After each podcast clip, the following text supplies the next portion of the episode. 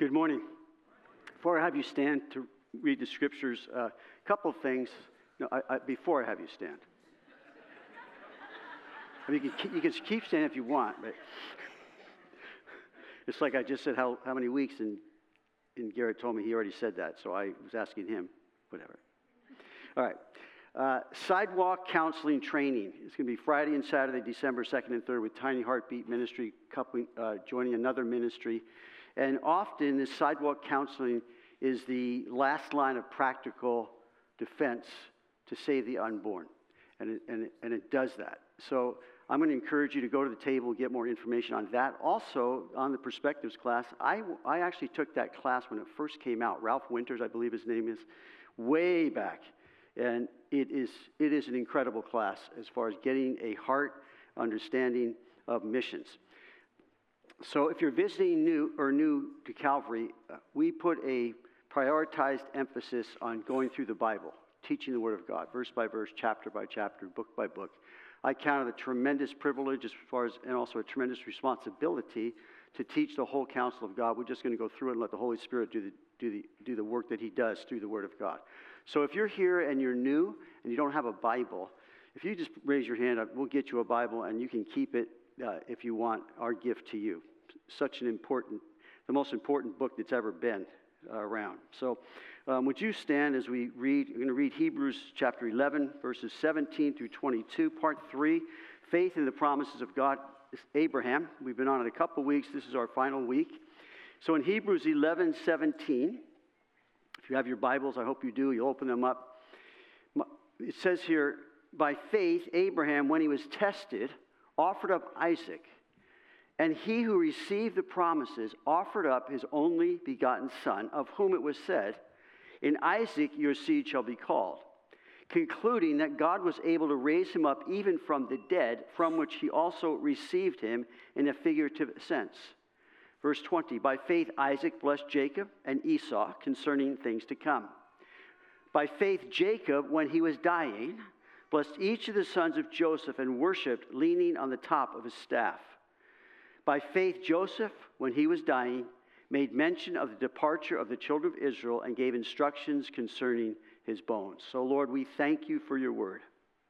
Alive, powerful, sharper than any two edged sword, able to divide between the joints and marrow, the thoughts and intents of our hearts.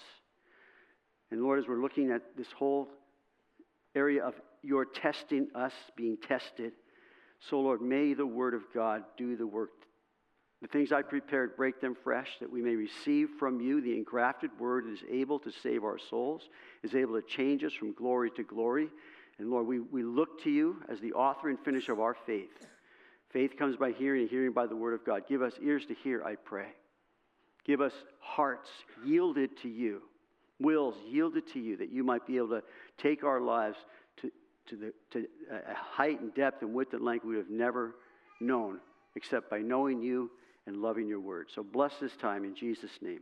Amen. You can be seated.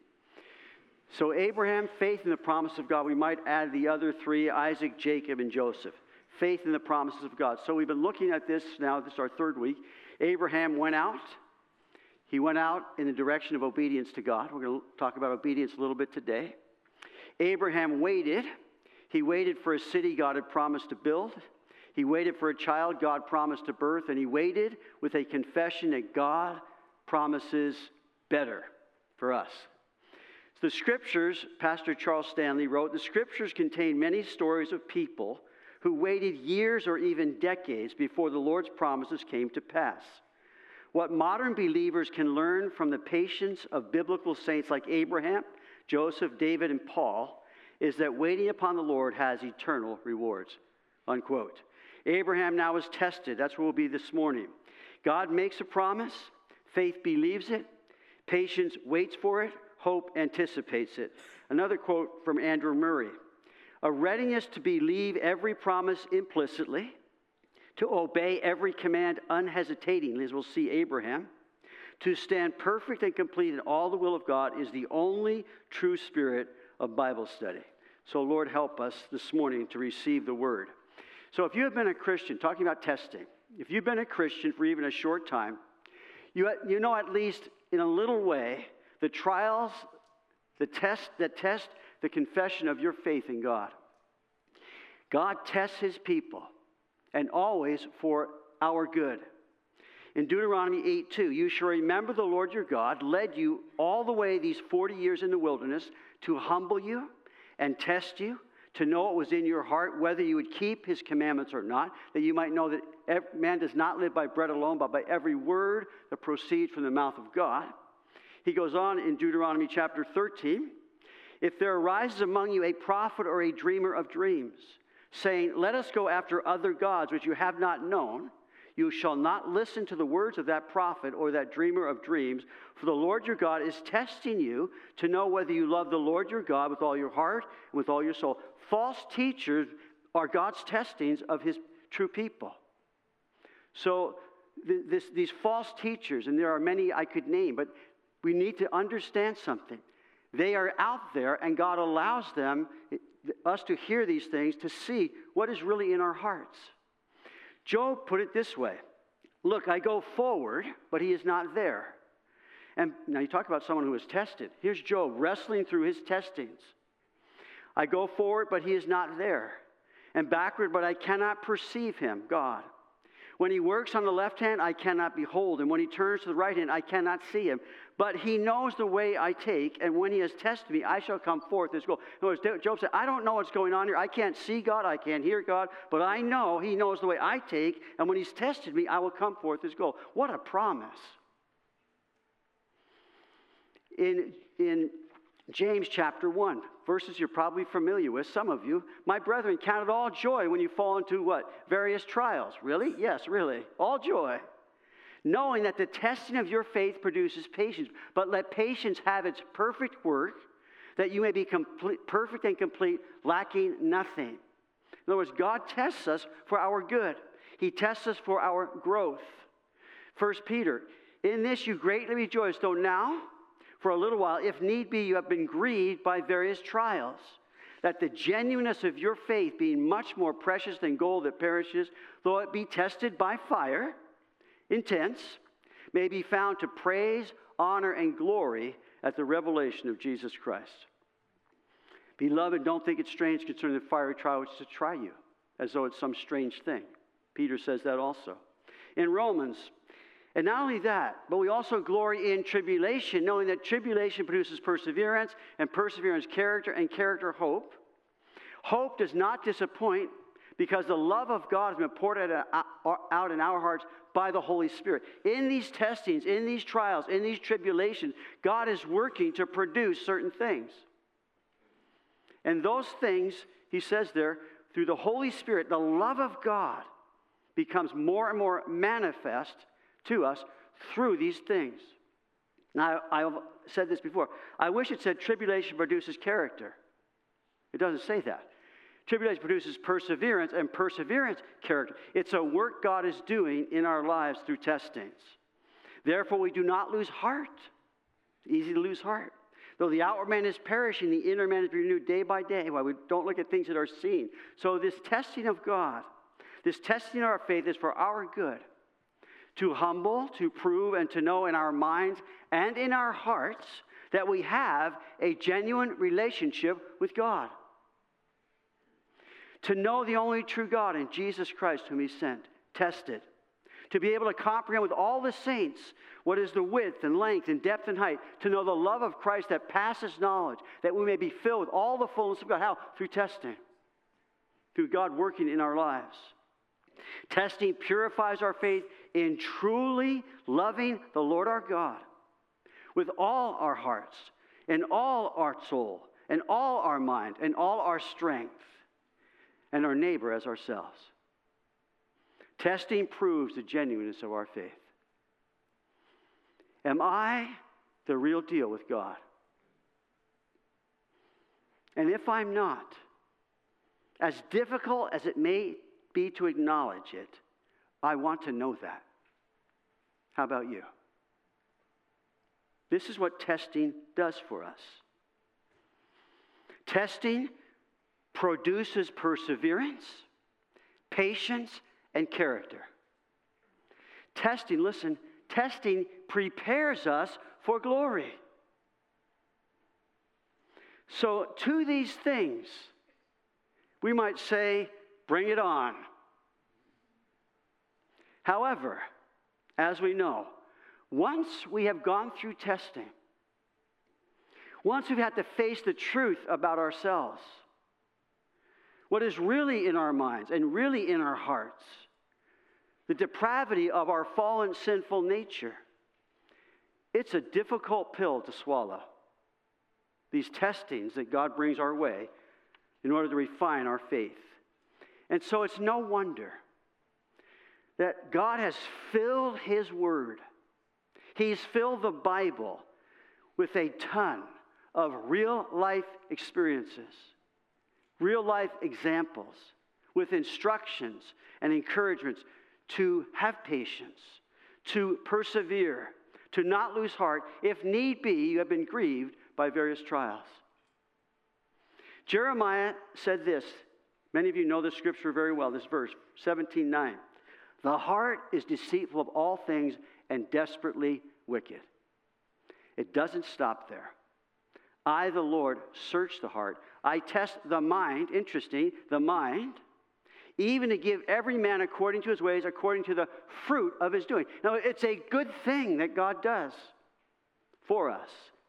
Psalm 139. Love that psalm. We memorized it at church several years ago. Oh Lord, you have searched me and known me. That's how he starts the psalm.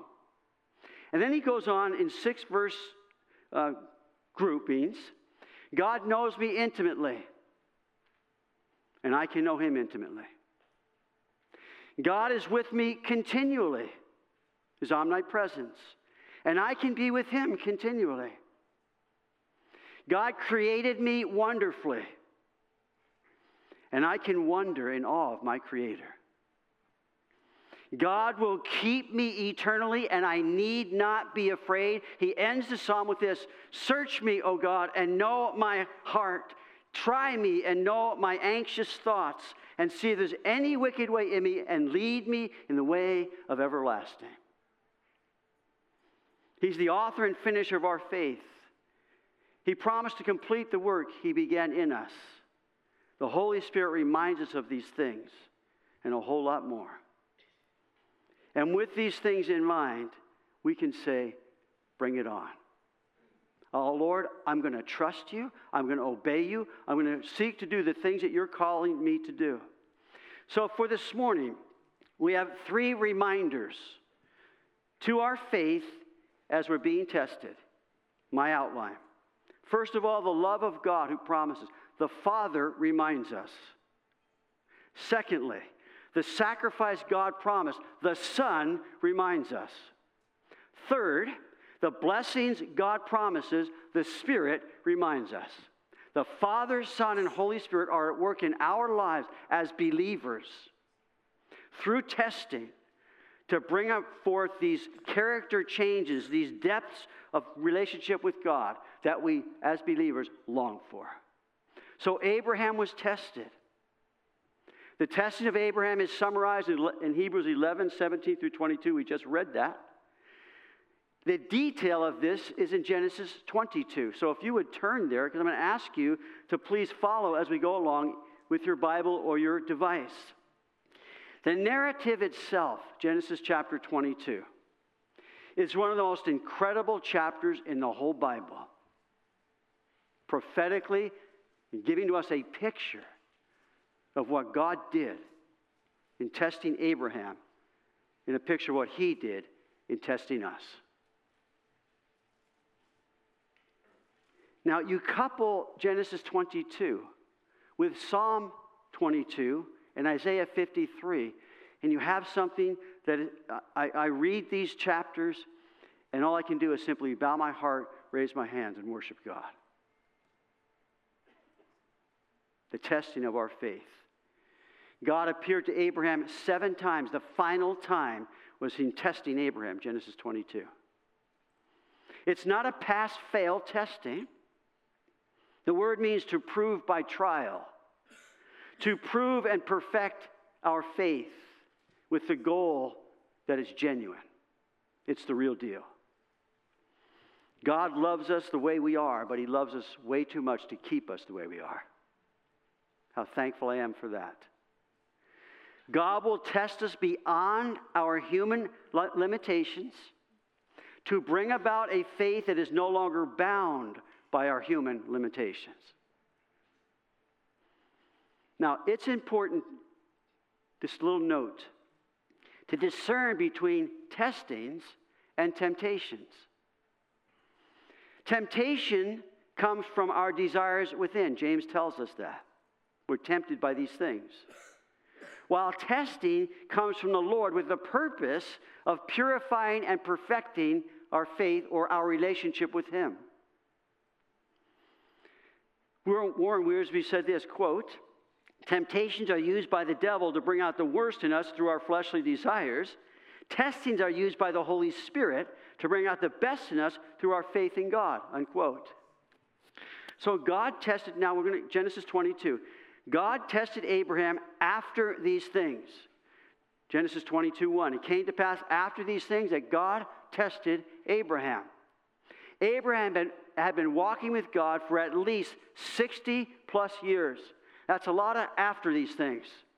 A lot of things that he had walked him already through. He'd gone through a lot of these things. Abraham was grown, mature, a godly man who God was still testing. Doesn't stop. I want to stop a moment just to speak to my fellow senior citizens, senior, senior uh, kingdom citizens. Don't minimize the time you've had in walking with God. That's the only way that relationship goes deeper is through time and testings. Don't you let Satan rip you off that nothing lies ahead for you from God. That you're still, listen, we're still above ground. So God's not done yet. I need all the senior citizens to say amen. There you go. Psalm 92. I was going to do this as a responsive reading, except we, I didn't. but Psalm 92 Those who are planted in the house of the Lord shall flourish in the courts of our God. They shall still bear fruit in their in old age. They shall be fresh and flourishing to declare that the Lord is upright. He is my rock, and there is no unrighteousness. I will tell you, the more I walk with the Lord, the more I say, He is my rock. There is no other righteousness except His alone. Declare He is upright in all these things.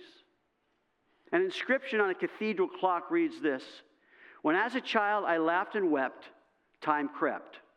When as a youth I dreamed and talked, time walked. When I became a full grown man, time ran. And later, as I older grew, time flew. Soon I shall find, while traveling on, time gone. I'm going to say to you, not yet. Not yet. Abraham was over 100 years old.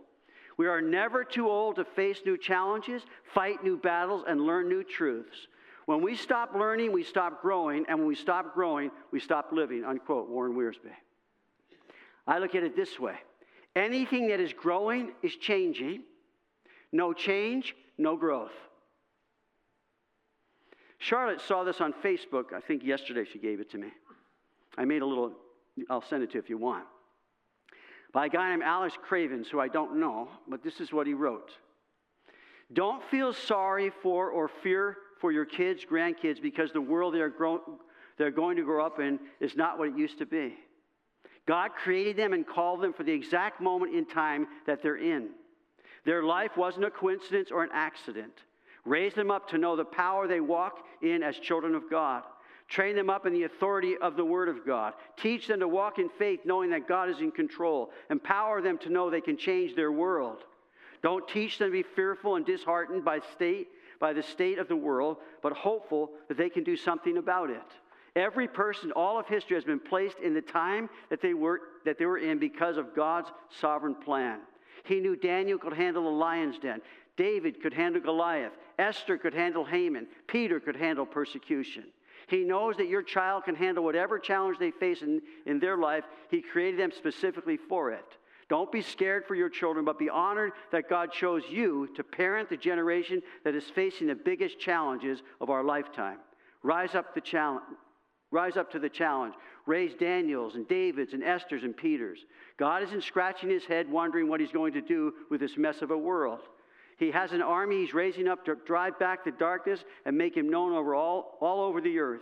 Don't let your fears steal the greatness God placed in them. I know it's hard to imagine them as anything besides our sweet little babies, and we just want to protect them from anything that could ever be hard on them, but they were born for such a time as this. When I read that, I said, wow, what a perspective. That's the truth. Dads, moms, grandparents, grandparents, great grandparents. We have these little ones that we love to pieces. We have to train them up in the admonition of the Lord. In these, with these things in mind. God will be testing them. God will be moving them along. And we want them to grow up in all things into Him who is the head, Christ. We need to be those examples. We need to be living our lives in the same manner that He's talking about here for our children. The future is as bright as the promises of God. William Carey said that. The future is as bright as the promises of God. So God tested Abraham after these things. God tested Abraham, listen, by name. Abraham personally, individually.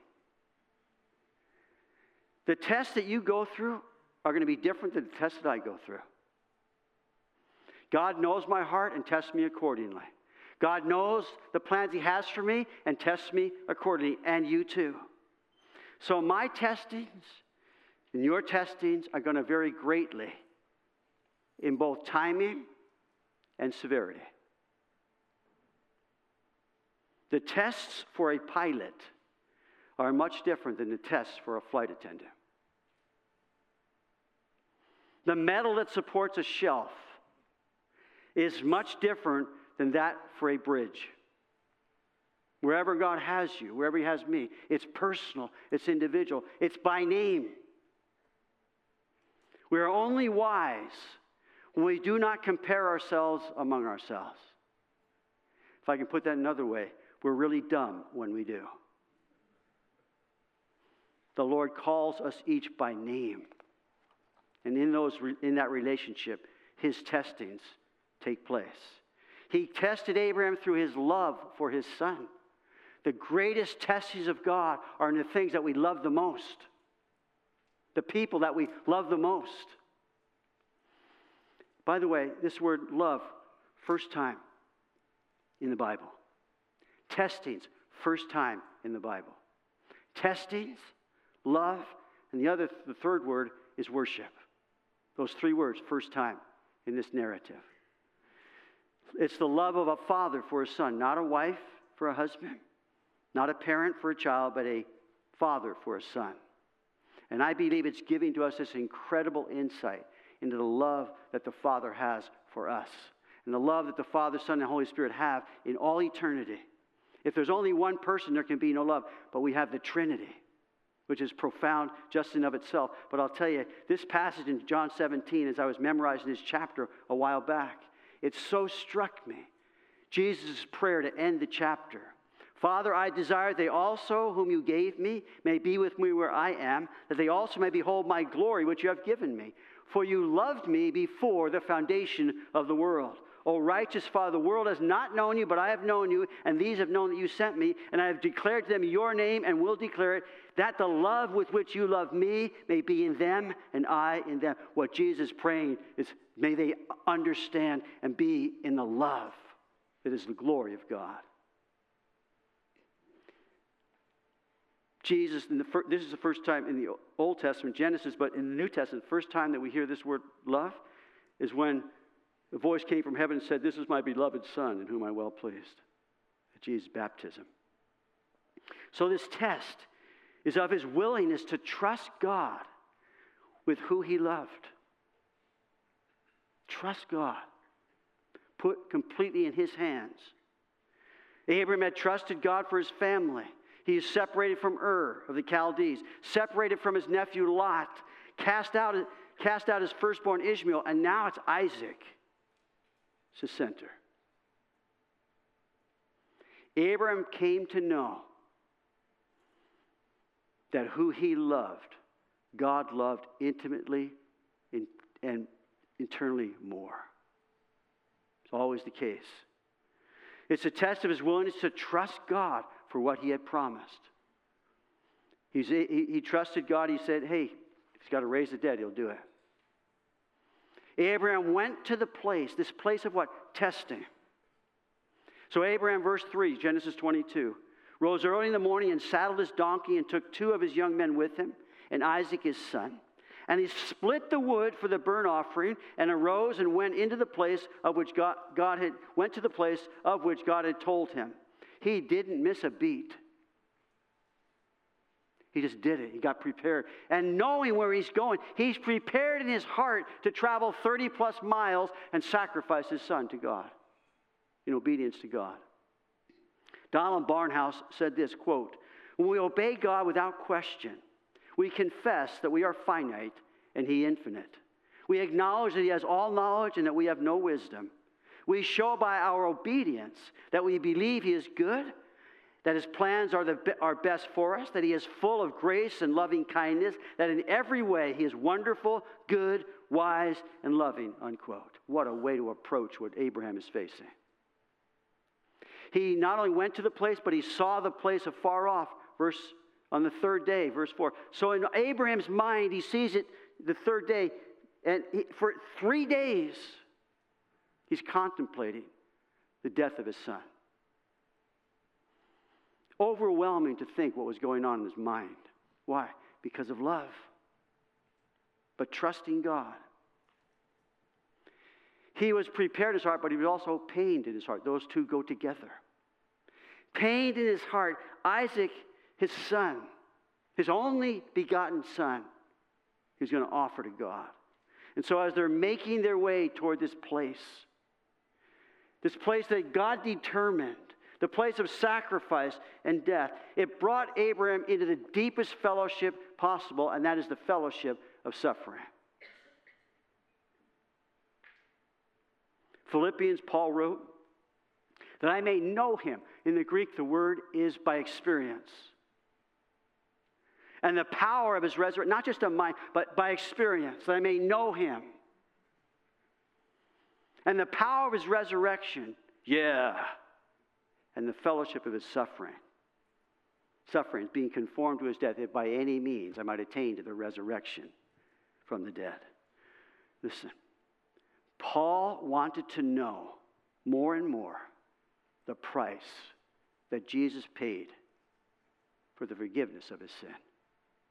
He wanted to know that. He wanted to embrace that. He wanted, in the depths of his heart, what was needed for the part, purchase of his pardon. That's why you read Paul's writings. I'm the chief of sinners. I wasn't even, I shouldn't even be saved. God should have just put me aside. So he wants to go into that. The suffering servant willing to lay down his life for Saul's sin, for Paul's sin. To know more deeply the perfection and purity and spotlessness of the Lamb of God who took away the sin of the world. That depth comes through suffering. Suffering comes because of sin, rebelling against God, and all these things. And we begin to embrace that, begin to go in it, we understand more and more than we ever have. Our sin, our sin was very costly. But the love of God paid the price. He also wanted to know more and more the power of an endless life. Who lives and was dead, and behold, he's alive forevermore, and he has the keys of Hades and of death. Revelation. You want to know that. And so do we. The depths and widths and length and height. To know God in the depths. And this is what testing does it takes us deeper with God through suffering. Psalm 22 bids us into this fellowship of his sufferings. The cross.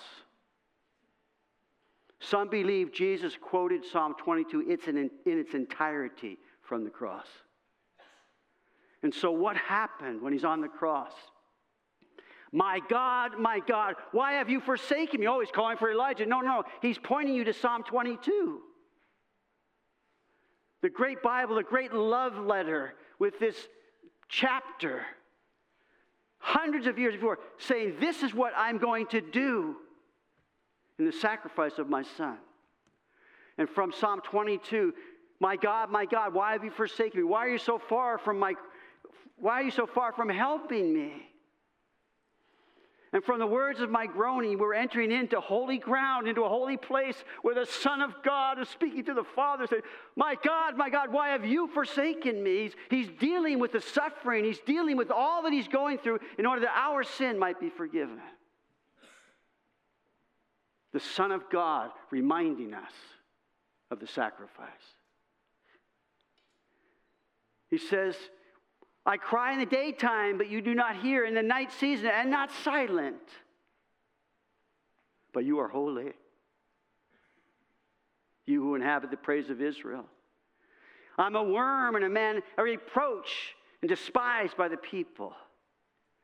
All those who see me ridicule me. They shoot out the lip. They shake the head, say, He trusts in the Lord. Let him deliver him. Let him rescue him, since he delights in him. And that's what it's just what happened at the cross in reality as they mocked the Son of God. Be not far from me, for trouble is near. There's none to help. None to help. I am poured out like water. All my bones are out of joint. They pierced my hands and my feet. The sufferings. My tongue clings to my jaws. You have brought me to the dust of death. And then we read this For dogs have surrounded me.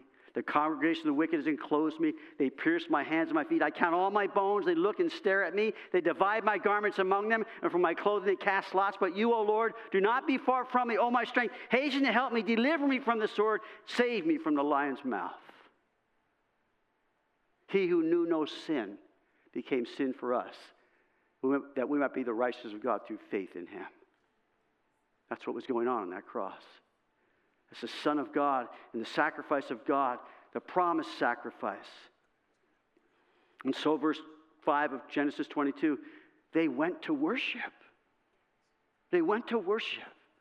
Abraham and Isaac. Abraham said to this young man, Stay here with the donkey. The lad and I will go yonder and worship. First time, worship. It means to bow down, submission to God and we will come back to you. Not I will come back, we will come back to you. Abraham believed there would be a resurrection according to the promises of God. They went together. This is powerful. They went together. Verses 6 through 8. So Abraham took the wood of the burnt offering, laid it on Isaac his son. He took the fire in his hand and a knife, and the two of them went together. But Isaac spoke to Abraham, his father, and said, My father. And he said, Here am I, my son. Then he said, Look, the fire and the wood, but where is the, the lamb for a burnt offering? So powerful is this next verse, it must be understood as it's written. And Abraham said, My son, God will provide not for himself, God will provide himself the lamb for a burnt offering. So the two of them went together. 2,000 years later, in that exact spot, Jesus was hung on a cross and died. The Lamb who takes away the sin of the world. In that place, the Lord will provide the great provision of God. And then, they, verse 9 and 10, they come to the place. And they came to the place of which God had told him. And Abraham built an altar and placed the wood in order. And he bound Isaac his son, laid him on the altar upon the wood. And Abraham stretched out his hand and took the knife to slay his son. Isaac is probably 30 plus years old right now. He could have fought that, said, I'm not doing that. What are you kidding? No hint even of that. The submission of Isaac to his father's will. It's the same submission we see in the glories of the love of God through Jesus Christ on the cross.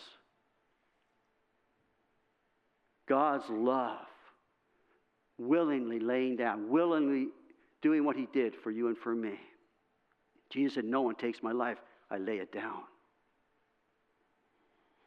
Now, this altar was the cross. Here it's Abraham and Isaac. But the altar we're talking about is the altar of the cross.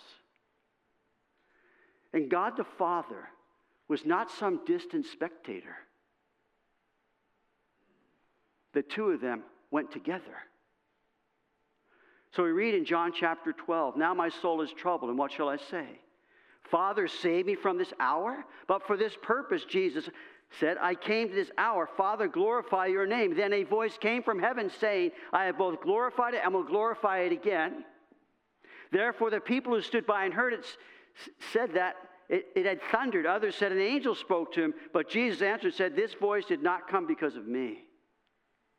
He's not wondering, quite. This came, he said, for your sake. Now is the judgment of this world. Now the ruler of this world will be cast out. And I, if I am lifted up from the earth, will draw all people to myself. This he said, signifying by what death he was to die. Abraham did not withhold his son, his only son, from God. Verse 11. But the angel of the Lord called to him from heaven and said, Abraham, Abraham, Abraham. He said, Here I am. He said, Do not lay your hands on the lad or do anything to him, for now I know that you fear God, since you have not withheld your son, your only son.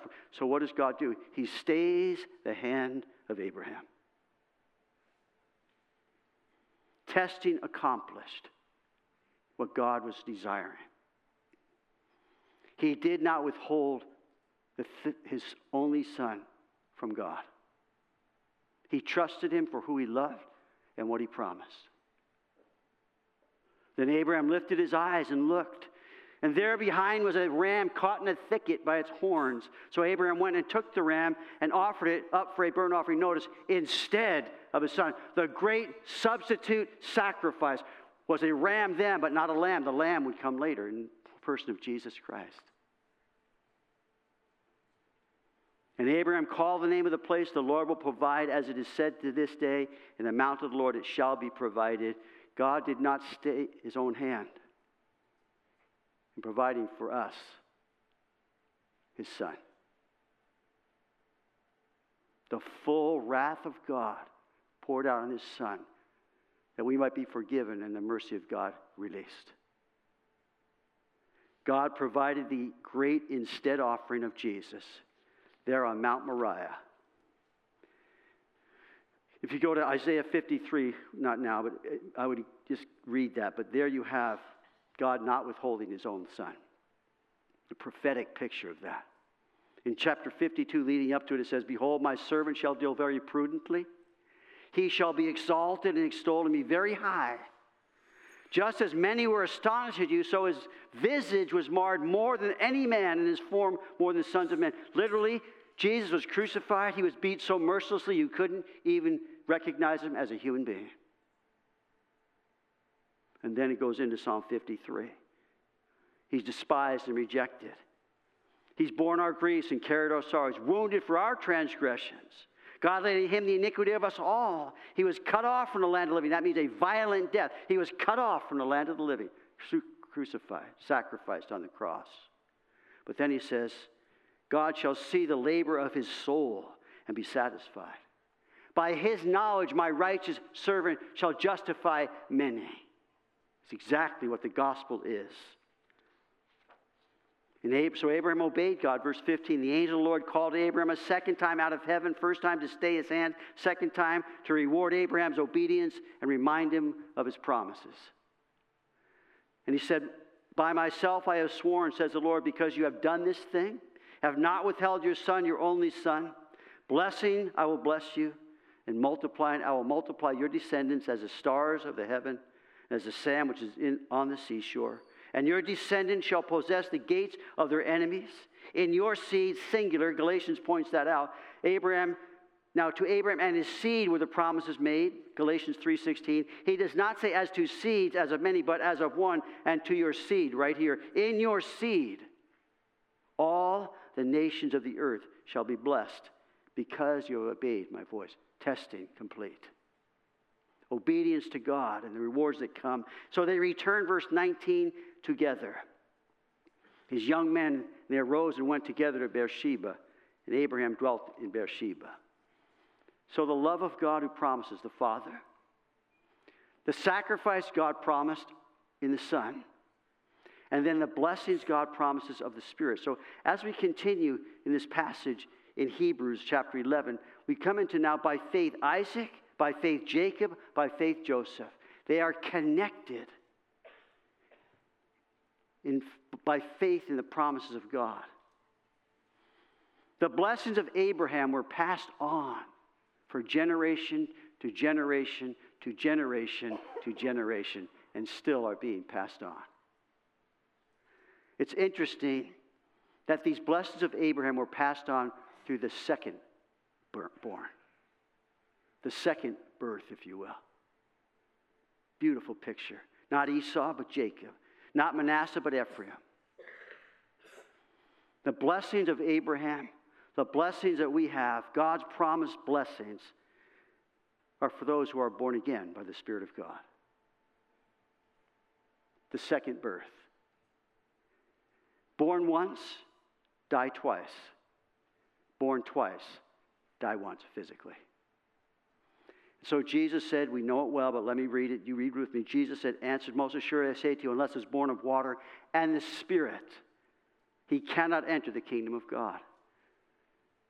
That which is born of the flesh is flesh, and that which is born of the Spirit is spirit. Do not marvel that I said to you, You must be born again. The wind blows where it wishes, and you hear the sound of it, but you cannot tell where it comes from and where it goes. So is everyone who's born in spirit. As you can see, you can't see the wind, but you can see the effects of the wind. When someone's born again by the Spirit of God, it, their lives are different.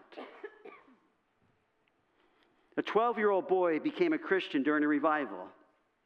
The next week at school, his friends questioned him about the experience. Did you see a vision? asked one friend. Did you hear God speak? asked another. The, youngster answered no to all these questions. Well, how did you know you were saved? They asked. The boy searched for an answer and finally said, It's like when you catch a fish. You can't see the fish or hear the fish, you just feel him tugging on your line. I just felt God tugging on my heart. I heard yesterday, or yes, yesterday, or no, Thursday, I guess it is, in our senior prayer meeting. The woman there turned her heart over to the Lord. We're praying. We're seeing this. We're praying. That God will move more and more to where we see people coming to this saving faith and being born again by the Spirit of God. The blessings that come with that. So, Isaac, it says by faith, verse 20, Isaac blessed Jacob and Esau concerning things to come. So, in Isaac, we have the blessings of a future hope and the promises that accompany it. Isaac. The blessings of a future hope and the promises, all of them, that accompany it. He blessed Jacob and Esau, but unrepentant Esau forfeited the blessing.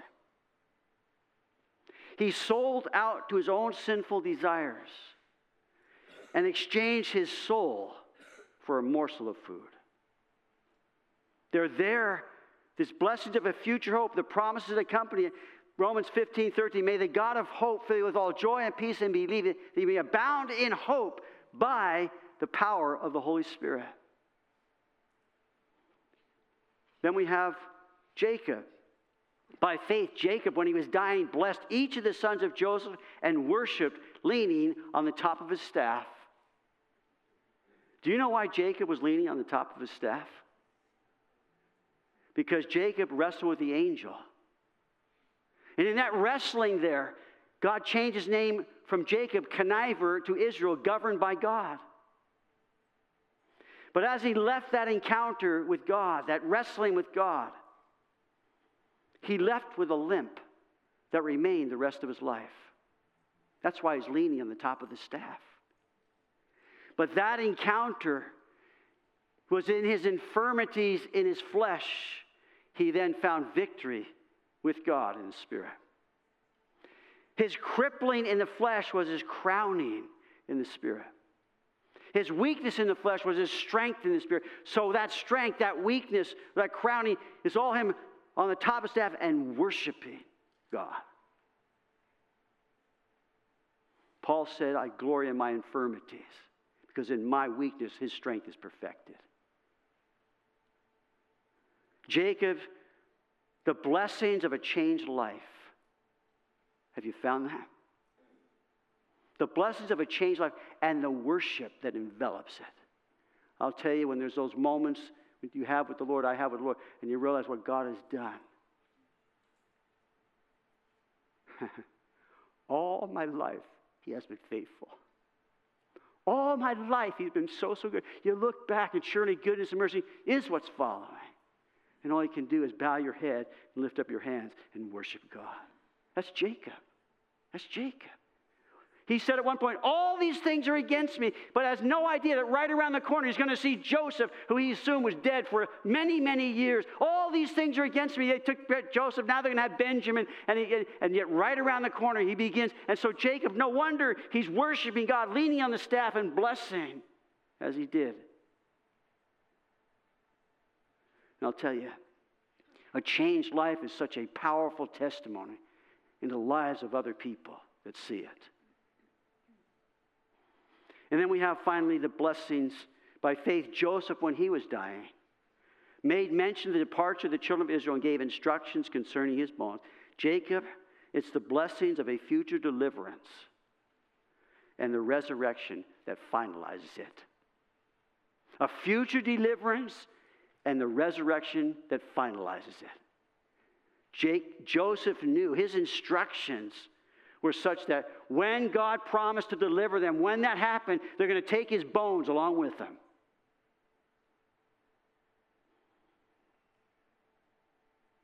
Second Corinthians. For we are who are in this tent groan. How many of you are groaning today? In this tent. We have a future deliverance, a resurrection that will finalize all that God has promised, all that God has done for us in the resurrection. We are in this groan being burdened, and not because we want to be unclothed, but further clothed that mortality may be swallowed up by life. Now, He has prepared us for this very thing as God, who has also given us what? The Spirit as a guarantee. So we're always confident knowing that while we're absent from the, when we're present in the body, we're absent from the Lord, but to be absent in the body is to be present with the Lord. How's He not? The Spirit of God. Ephesians, in him you also trusted after you heard the word of truth, the gospel of your salvation, in whom also, having believed, you were sealed with the Holy Spirit of promise, who is the guarantee of our inheritance until the redemption of the purchased possession to the praise of. In other words, God said, He's mine. And I will raise him up in the last day. I believe the promises of God enough to venture an eternity on them. Isaac Watts, unquote. Would you stand? Let's pray if the worship team can come up. So, Lord, we thank you again. I'm thankful. Privilege of bringing your word and thinking through your word and considering your word. But, Lord, unless you take and put it right where it needs to be in the work that you're doing in my heart, put it right where it needs to be in the work that you're doing in our hearts, Lord. Revealing the intents and thoughts and motives of our lives and our minds. Lord, unless you do that, we're going to walk out of here nothing different. But I believe, Lord, that through your Spirit, you're speaking to us, you're encouraging us, you're feeding us, you're strengthening us. And I ask, Lord, that now, in just this closing worship song, that we might glorify you and worship you and bow our head and raise our hands as we would. Say, Lord, you are worthy, the only one who is. And we're going to do that, Lord, in worshiping you and trusting you and obeying you and all these things.